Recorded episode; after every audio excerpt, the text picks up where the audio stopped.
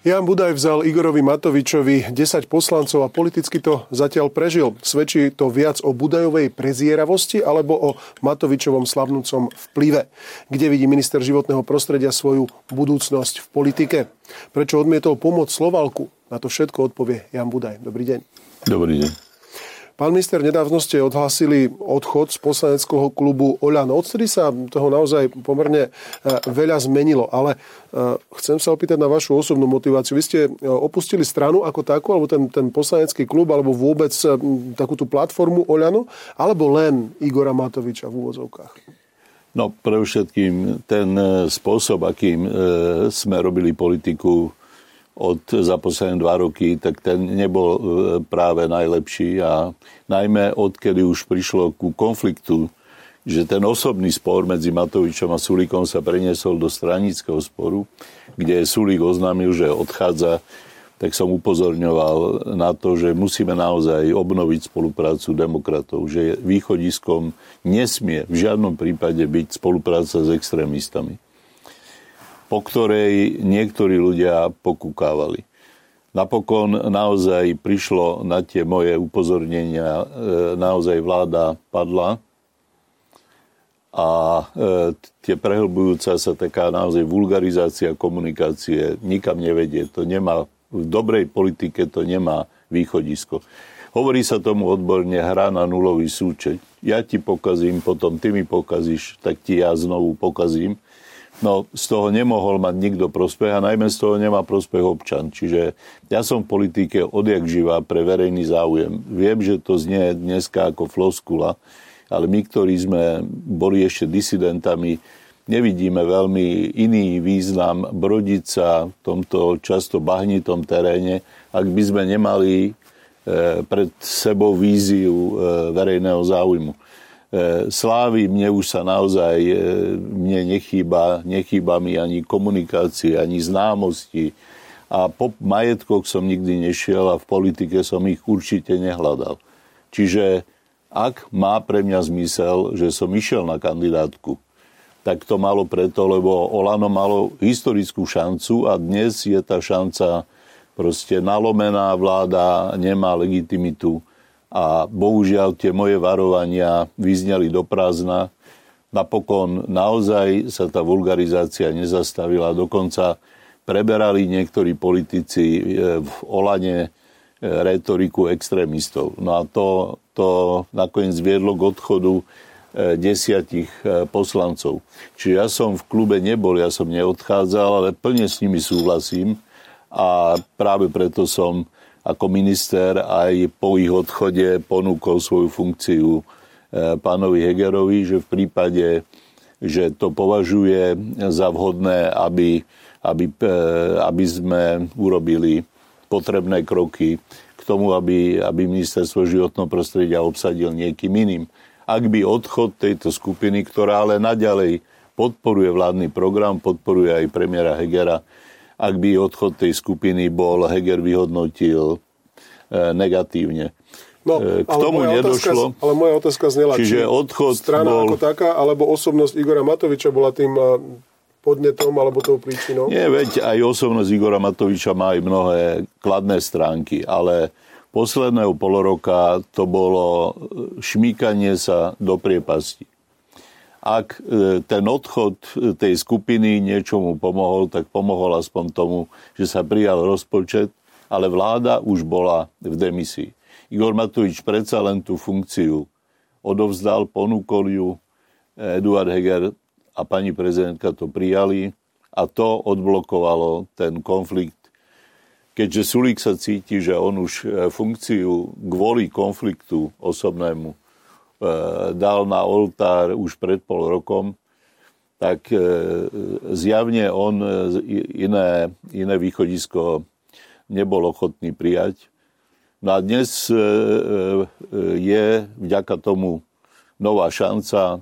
Premiér usiluje o vytvorenie vlastne novej dohody. Vaše, vaše podpisy už má? Áno. A veríte tomu, že to dokáže? Zatiaľ je asi 50 tých podpisov, čo som ja počul. Boris Kolár váha e, s podporou od SAS sa veľmi asi rátať nedá. SAS e, tvorila tento vládny program. Oni tvrdili, že spôsoby Igora Matoviča ich vyhnali, e, že ich vyhnali z vlády. Igor Matovič už nie je členom vlády. Tak potom je nejaký iný dôvod. Naozaj e, platí to, čo sa rozpráva, že sa dohodli s Pelegrínim a chcú povaliť vládu a urobiť čo najrýchlejšie predčasné voľby. Richard Sulík má teraz dobrú možnosť všetky tieto klebety zhodiť zo stola. No, možno je skôr na mieste to vysvetlenie, ktoré ponúka Boris Kolár, že ak to doteraz nefungovalo, prečo by to malo fungovať od teraz? Áno, povedali ste no, tak... ten vážnejší faktor Igora Matoviča. Ale je tu tomu... ešte iný vážny faktor, ktorý sa stále podceňuje. Viete, v tom výrvare v tom výrvare, ktorom žijeme, sa to považuje možno e, za málo. Ale tu padla vláda. Tí členovia vlády, vrátane Eduarda Hegera, naozaj e, nazreli za okraj e, tej, tej roviny, po ktorej dlho išli. Ja som upozorňoval, že aj zlým sklonom, zlým smerom.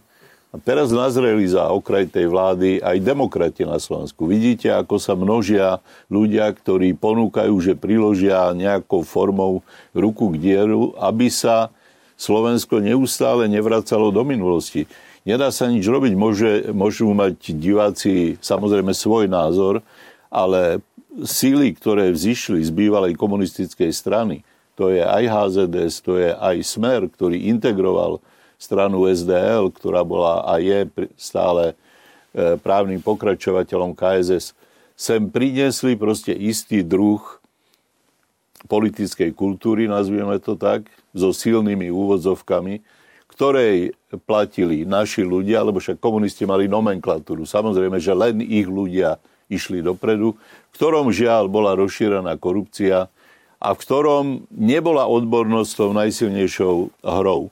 Dobre, ale to Slovensko sa potrebuje... Minule, teraz to sa hľadá 76. Prosím vás, v čom sú minulé?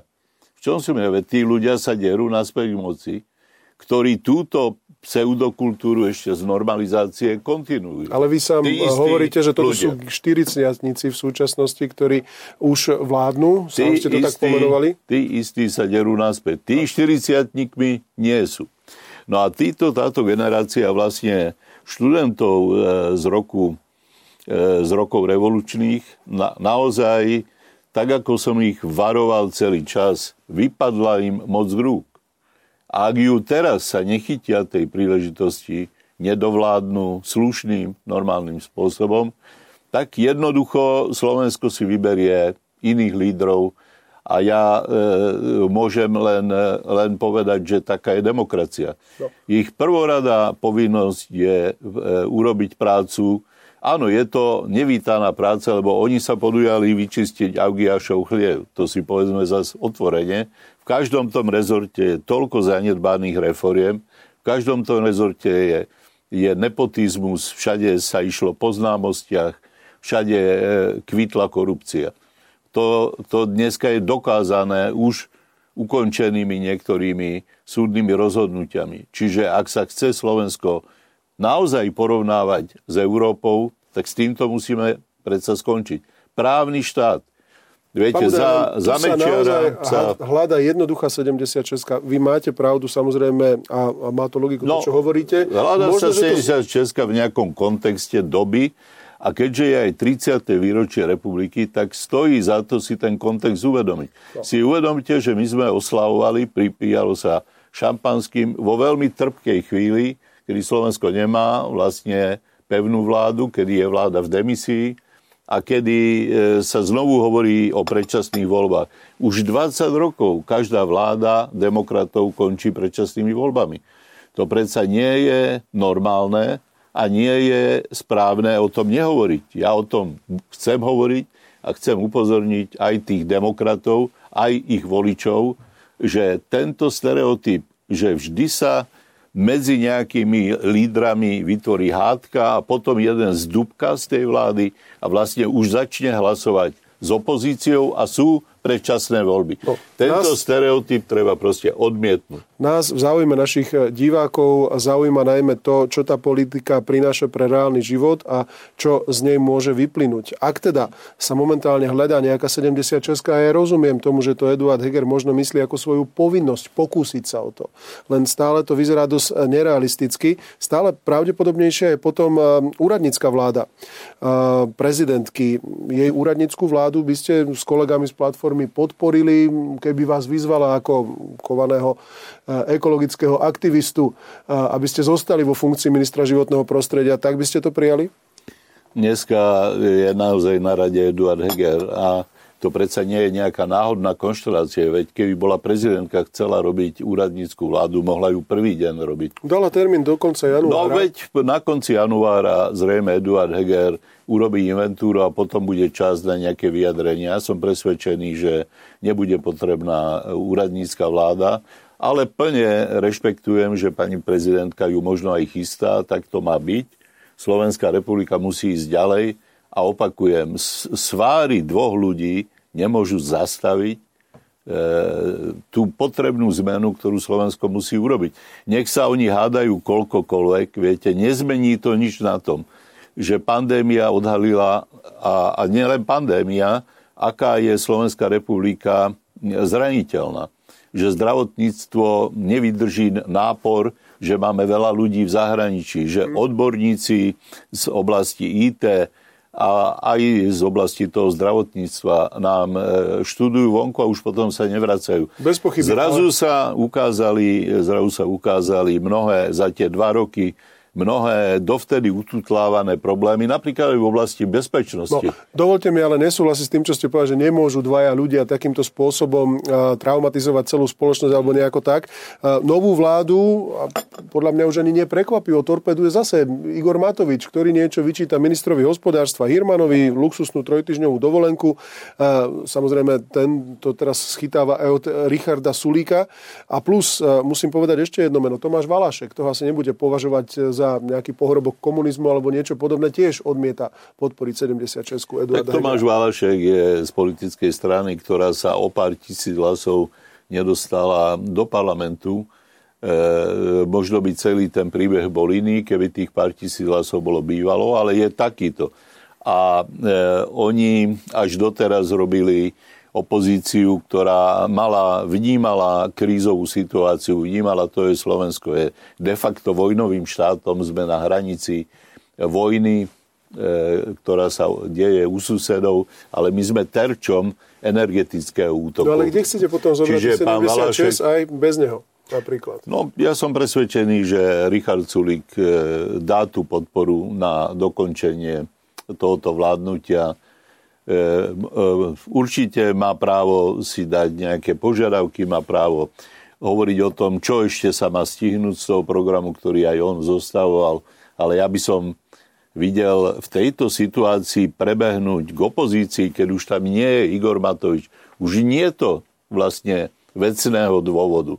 Jediný vecný dôvod by bol už len ten, že Richard Sulík už patrí niekam iná. A to sa mi stále nezdá. Richard Sulík je demokrat, nepatrí k týmto bývalým komunistom. Bol vždy za to, aby Slovensko bolo súčasťou západu. Nie je Putinovec. E, bol vždy za modernizáciu tohoto štátu a nie je spiatočnícky nejaký zaspatý z 19. storočia. Čiže... Teraz prechádza v maďarskou duševnou a fyzickou očistou nie je na mieste to ironizovať, lebo všetci tí politici dostali naozaj zabrať. Vidíte na pánovi Hegerovi, že naozaj v niektorých chvíľach už mu dochádzajú síly. Všetci, sa ponoriť do studenej vody, takisto, áno. Všetci dostali, no môžete sa z toho vysmievať, ale dostali naozaj ťažko zabrať. Že si to do istej miery zavideli sami, tak to v živote už býva. Nevysmievam sa. Samozrejme, zdravie je pre každého prednejšie a každý musí mať v prvom rade dobrú kondíciu na to, aby mohol vy, vykonávať takú ťažkú prácu, ako politika samozrejme je. Otázkou je zase, ako pripravení ľudia chodia u nás do politiky, či náhodou cieľom nie je len dostať tú pozíciu, ale potom aj vedieť vládnuť. To je potom tá druhá záležitosť. Keď sa už teda rozprávame o tej možnej budúcnosti, opäť spomeniem dve mená. Najprv to, že svoje udičky na politikov a voličov už vyhodil do ET ktorú bývalý predseda vlády Mikuláš Zurinda. Vraj e, sa už chytil napríklad minister obrany e, Jaroslav Naď. E, stane sa Zurinda minulosťou i budúcnosťou pravicovej politiky na Slovensku? Neviem o tom, že by sa niekto chytal na nejaké udičky. A ja som rozumel pánovi Zurindovi, že on ani žiadnu udičku nevyhazuje. On hovoril o nejakej koordinačnej pomoci neviem, či chce vstúpiť do politiky. Hovorme o tom, až keď sa to stane. Uh-huh. Pre vás by to bola atraktívna ponuka? Nechcem to komentovať. Mne Mikuláš Zurinda žiadnu ponuku nedával. Uh-huh. Uh, poďme ďalej k takému tomu reálnemu životu. Mnoho ľudí vám dáva vínu za krach spoločnosti Slovalko. Uh, úprimne, teda už som to spomínal ako kovaný ekologický aktivista, e, ste v podstate rád, že takto energeticky náročná výroba, e, energeticky náročný podnik prerušil na Slovensku svoju činnosť? Tak iba, iba úplný hlupák alebo, alebo lobista mi nemôže dávať za vinu to, že Slovalko si nekúpilo elektrinu, lebo Slovalko si nekúpilo.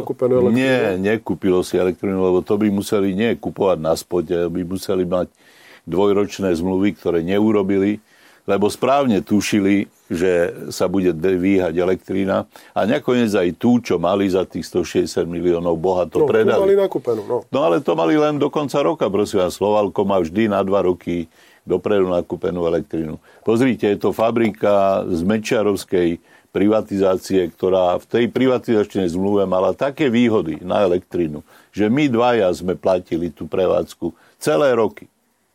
Až doteraz. Tak bola to súčasť privatizačnej aj dohody so slovenskými elektrárnami. Áno, Slovalko uh, robilo uh, vysoko energeticky náročnú prácu, ale robilo ju uh, v podmienkach, to, ktoré... A prosím vás, vy keby ste podnikali, tak vy tiež by ste chceli, aby vám ostatní občania sa skladali na vašu vysokonáročnú prácu?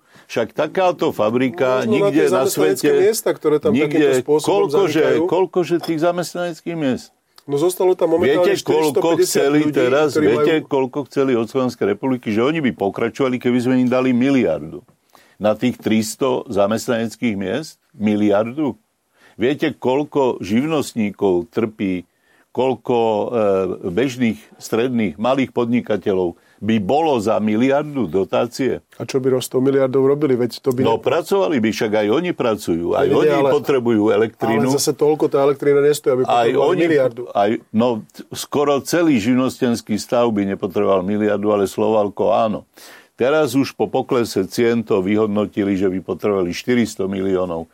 Absolutne nereálne. Slovenská republika nemôže živiť súkromnú firmu, ktorú sa rozhodli, e, rozhodli e, prevádzkovať na Slovensku páni z Penty a páni z Norska, ktorá všade na svete, keď sú príliš vysoké ceny energie, tak hlinikárne prerušia výrobu. Ale opakujem, so životným prostredím a so mnou osobne toto nemá, ale že vôbec nie. Tak domáhali sa peniazy z Envirofondu. Ale Envirofond predsa nemá peniaze, na, aby jedna fabrika dostala 400 miliónov. Envirofond má 40 miliónov, prosím vás, na výstavbu všetkých kanalizácií na Slovensku ročne. Viete, koľko chýba... Ale celkový obnos peňazí v Envirofonde je cez miliardu. No ale ten obnos peňazí slúži na to, že Slovenská republika si na tento obnos, ktorý tam leží, berie úvery. A tie úvery živia túto krajinu. Zatiaľ ešte žiaľ sme nemali žiaden rok, kde by sme mali prebytky. Dobre, rozumiem, keď boli a... úvery lacné, ale teraz už aj úvery sú drahé, stále je to také výhodné, treba nechať peniaze Ale ja ležať? nie som minister financí. Hmm. Opakujem, že tu, tou miliardou sa živí Slovensko. Mala ísť do životného prostredia. Aký ja mám na tom podiel, že nešla? No nešla tá miliarda, pretože Slovenská republika prostredníctvom ministerstva financí ju alokovala tak, že na ňu berie úvery, s ktorými financuje svoje sociálne a iné služby, zdravotníctvo. A vy hovoríte, že nemá. Máme tu miliardu dať Slovalku. Nech sa páči, chodte s tým von. Pochybnil som tú sumu miliardu, vy ste potom sám povedali, že už je to 400 miliónov. Teraz je to 400. Minulý rok, keď boli spotové najvyššie ceny, tak v niektoré mesiace by to bola miliarda a nevedeli sme minulý rok samozrejme, ako sa bude vyvíjať. Teraz sa už ukludňuje aj cena plynu, aj cena elektriny a kľudne za rok alebo za dva Slovalko obnoví výrobu, ako ma norský majiteľ uistil. Len samozrejme, veď vy to viete rovnako ako ja, pán Bielik, že Penta disponuje skoro polovicou médií na Slovensku. No a robia kampaň, aby sa zlakli politici. No ja už som starý na to, aby mňa vydierali, aby ja som hrnul peniaze, ktoré nemajú bežní ľudia, ktoré nemajú bežné firmy, aby sa tu zastavili všetky kanalizácie, aby sa zastavila ochrana prírody, aby sa zastavila výstavba čističiek, lebo páni z Penty nemajú dosť peňazí. E, to znamená, nie je to osobné z vašej strany, že teda ako ekologicky cítiaci človek máte niečo proti tomu, aby na Slovensku fungovali takto energeticky náročné firmy. No energetické by teda mali náročné firmy inde vo svete, viete, si dávno vystavili elektráreň, lebo oni spotrebujú spotrebu jednej atomky. Oni spotrebujú 10 slovenskej výroby elektriny. Gabčíkovo dodáva asi 8% Skúste si predstaviť, koľko 10 ročí sa stávalo Gabčíkovo, aké spoločenské financie do toho občania tejto krajiny dali. No a žiaľ, ani celé Gabčíkovo nestačí na, e, e, na Slovalko, na ich výrobu. E, samozrejme, keď e, to dobre ide, tak je úžasne zisko. A minulý rok e, boli vo veľkom zisku, keď pýtali tie peniaze. Mali, jednak predali za 160 miliónov elektrínu. Lebo komodita išla hore, A jednak ich komodita stála 4 tisíc dolárov tona. Hlidikársky biznis naozaj je špecifický biznis a mali by ste sa o tom rozprávať s ministrom hospodárstva. Prečo sa Slovensko postupne nezbavovalo závislosti na ruskom plyne? Lebo v závislosti na ruskom Dobre, je... plyne máme aj drahú elektrínu. To je Prečo sa téma. Slovensko nezbavovalo, keď všetci, všetky vlády rozprávali o znalostnej ekonomike takýchto super ekonomicky náročných výrob. No keď je lacná elektrina, tak hliníkári výborne zarábajú a keď je drahá, tak sa zastaví. Otázko vie, že či napríklad tie výroby, toho... ktoré sem potom prišli, neprišli aj kvôli Slovalku, pretože napríklad automobilový priemysel využíva produkciu Slovalka. Prosím vás, viete, koľko vyváža Slovalko produkcie? Tak toľko, aký je záujem, samozrejme. 70%. Hm? Však Slovalko vyrába pre iných. Čo tu, aký slovenský priemysel? O čom rozprávate? Aj tých 30%, Slovalko zarába Slovalko, a vyrába pre iných. Je pre slovenský priemysel A slovenský dôležitých. priemysel kupuje tam, kde je lacný hliník a vôbec sa neobzerá na to, či to je Slovalko. Hm? Ako eh, odhadujete teraz eh, najbližšiu situáciu? Dnes eh, boli predstavené schémy pre podnikateľov, boli tu veľké výhrady voči ministrovi Hirmanovi. Myslíte si, že už sa stabilizuje tá situácia aj po tej dnešnej tlačovej konferencii, ktorá bola po rokovaní vlády celkovo, čo sa týka energii, čo sa týka týchto spoločenských pnutí, ktoré tu momentálne máme? No tak Slovensko je jedna z krajín, ktoré naozaj e, sa zadlžuje, zadlžuje, aby ľudia nepocítili dopad energetickej krízy. Zadlžujeme sa, aby nepocítili pekári dopad energie. Zadlžujeme sa, aby ne, nepocítili aj veľké firmy. Aj tie dostávajú obrovské financie. E, čiže naozaj e, vláda robí extrémne veľa pre zmiernenie dopadu e, ruskej vojny proti západu, ktorá sa prejavila v energetike. Tým, že sa zadlžujeme, robí veľa? No áno, lebo týmto ľuďom dáva podporu. A musíme sa kvôli tomu zadlžovať. To je proste realita. Čiže aj tá podpora, musíme o tom spoločne diskutovať na Slovensku, musí mať nejaký časový rámec. Opakujem, našťastie ona má časový rámec, to znamená prvý, prvý štvrt rok, E, e, vyzerá to tak, že naozaj odborníci vo vláde to odhadli správne. že neprichádza k zastavovaniu fabrík, ak nezoberieme tak extrémnu fabriku, ako je Slovalko, ktorá musela zavrieť, ale nie, opakujem, nie kvôli vláde, nie kvôli životnému prostrediu, zatvorila prakticky všade v Európe, pretože vyrobeného hliníku je dosť na trhu a za e, primeranú cenu.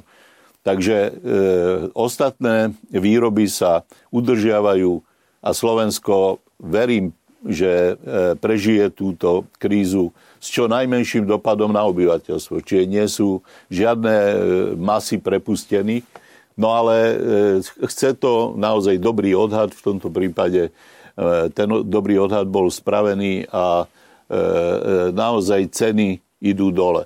Ak by e, vojna eskalovala, Napríklad, ak by Rusi použili jadrovú zbraň, ako sa vyhrážajú, tak áno, celá Európa prežije takú krízu, akú naše generácie ešte nepoznajú. Vrátanie tých, ktorí tú zbraň použijú. Ale nie, nie som tu, aby sme si kreslili na začiatku roku nejaké strašidelné scenáre. Naopak vyzerá to, že vláda urobila správne odhady, ľudia minimálne cítia dopad e, energií a to, že im prišli vysoké faktúry, je príznačné, že aféru vyvolalo už len to, že prišli faktúry, hoci všetci garantujú, že budú zaplatené z vládnej pomoci.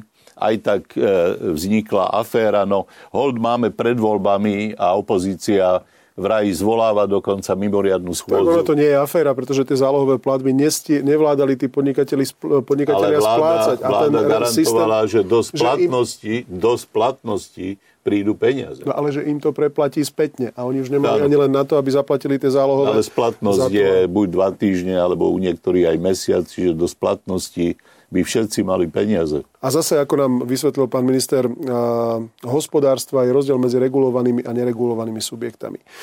To znamená, z vášho pohľadu, čo by bolo pre Slovensko podľa vás lepšie? Predčasné voľby alebo dovládnutie do riadneho termínu volieb? No tak pre všetkým tu politici majú e, odviesť svoju prácu a na konci urobiť inventúru.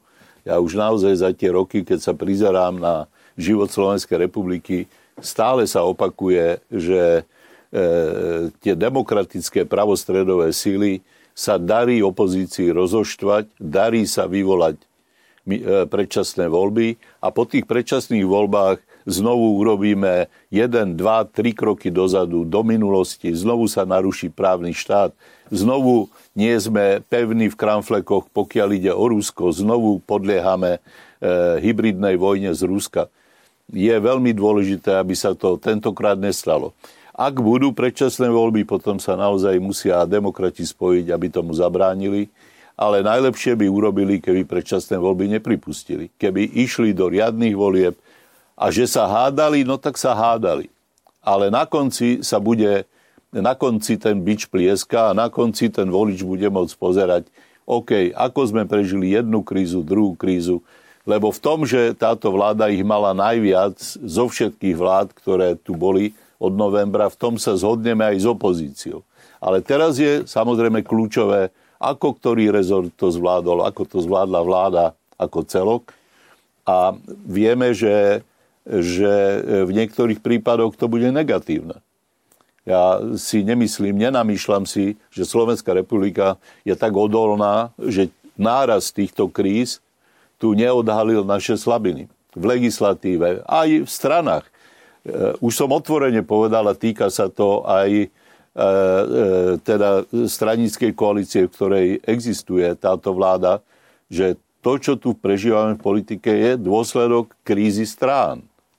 Voliči e, volili, dali obrovskú dôveru a nastali, nastalo hašterenie, kde strany nevedeli zabrániť lídrom, aby napokon to dohnali až do pádu vlády, hoci to bola ich vlastná vláda. Či vôbec to nie je príliš pekné označenie ako politická strana, keď hovoríme o stranách, ktoré majú 200, prípadne 40 členov, a prípadne sú to združenia, kde sú tam rôzne rodinné vzťahy a tak ďalej. To je to, čo Pozrite, je naozaj príznačné pre súčasnú vládnu koalíciu. Aby sme sa úplne neposmievali. Áno, máte pravdu, že dnešné e, strany, ktoré vládnu, niektoré majú 40 nie, ale 50 a 200 členov. No len, že Slovensko bolo obeťou obrovského nepotizmu. Čiže čiže protekcionizmu v pridelovaní postov. Viete, ja na ministerstve som nemal ani jediný tlak, aby som urobil nejakého, nejakého stranníka úradníkom, aby som urobil e, ho riaditeľom nejakého štátneho podniku. Alebo aby išiel do nejakej dozornej rady. Ani jediný raz. No vidíte, ale napríklad Pretože na úrade vlády nám pribudlo, táto... pokiaľ viem, z 500 ľudí na 1200 e, ľudí. Keď sa pozrieme na niektoré samozprávy, narastol tam počet úradníkov, všade rastie počet úradníkov. Úrad vlády má úplne iné kompetencie. Tam sa zmenila schéma. To sa porozprávajte s pánom riaditeľom úradu vlády. Ja to tak na spameť neviem, ale úrad vlády prevzal mnohé nové, nové povinnosti. Čiže ak zvyšoval zamestnancov, ja si nemyslím, že pri takom e, sporovlivom ministrovi, napríklad ako bol Matovič, ale aj Heger, že by podpisoval nejaké rozširovania výdavkov. Mne teda nepodpísali žiadne rozširovania výdavkov na nových úradníkov, aj keď to životné prostredie teda občas naozaj e, žije tak zo vzduchu a, a na, e, na paši, tak povediac. Ľudia pracujú, aj keď je ich málo, pracujú s veľmi veľkým nasadením.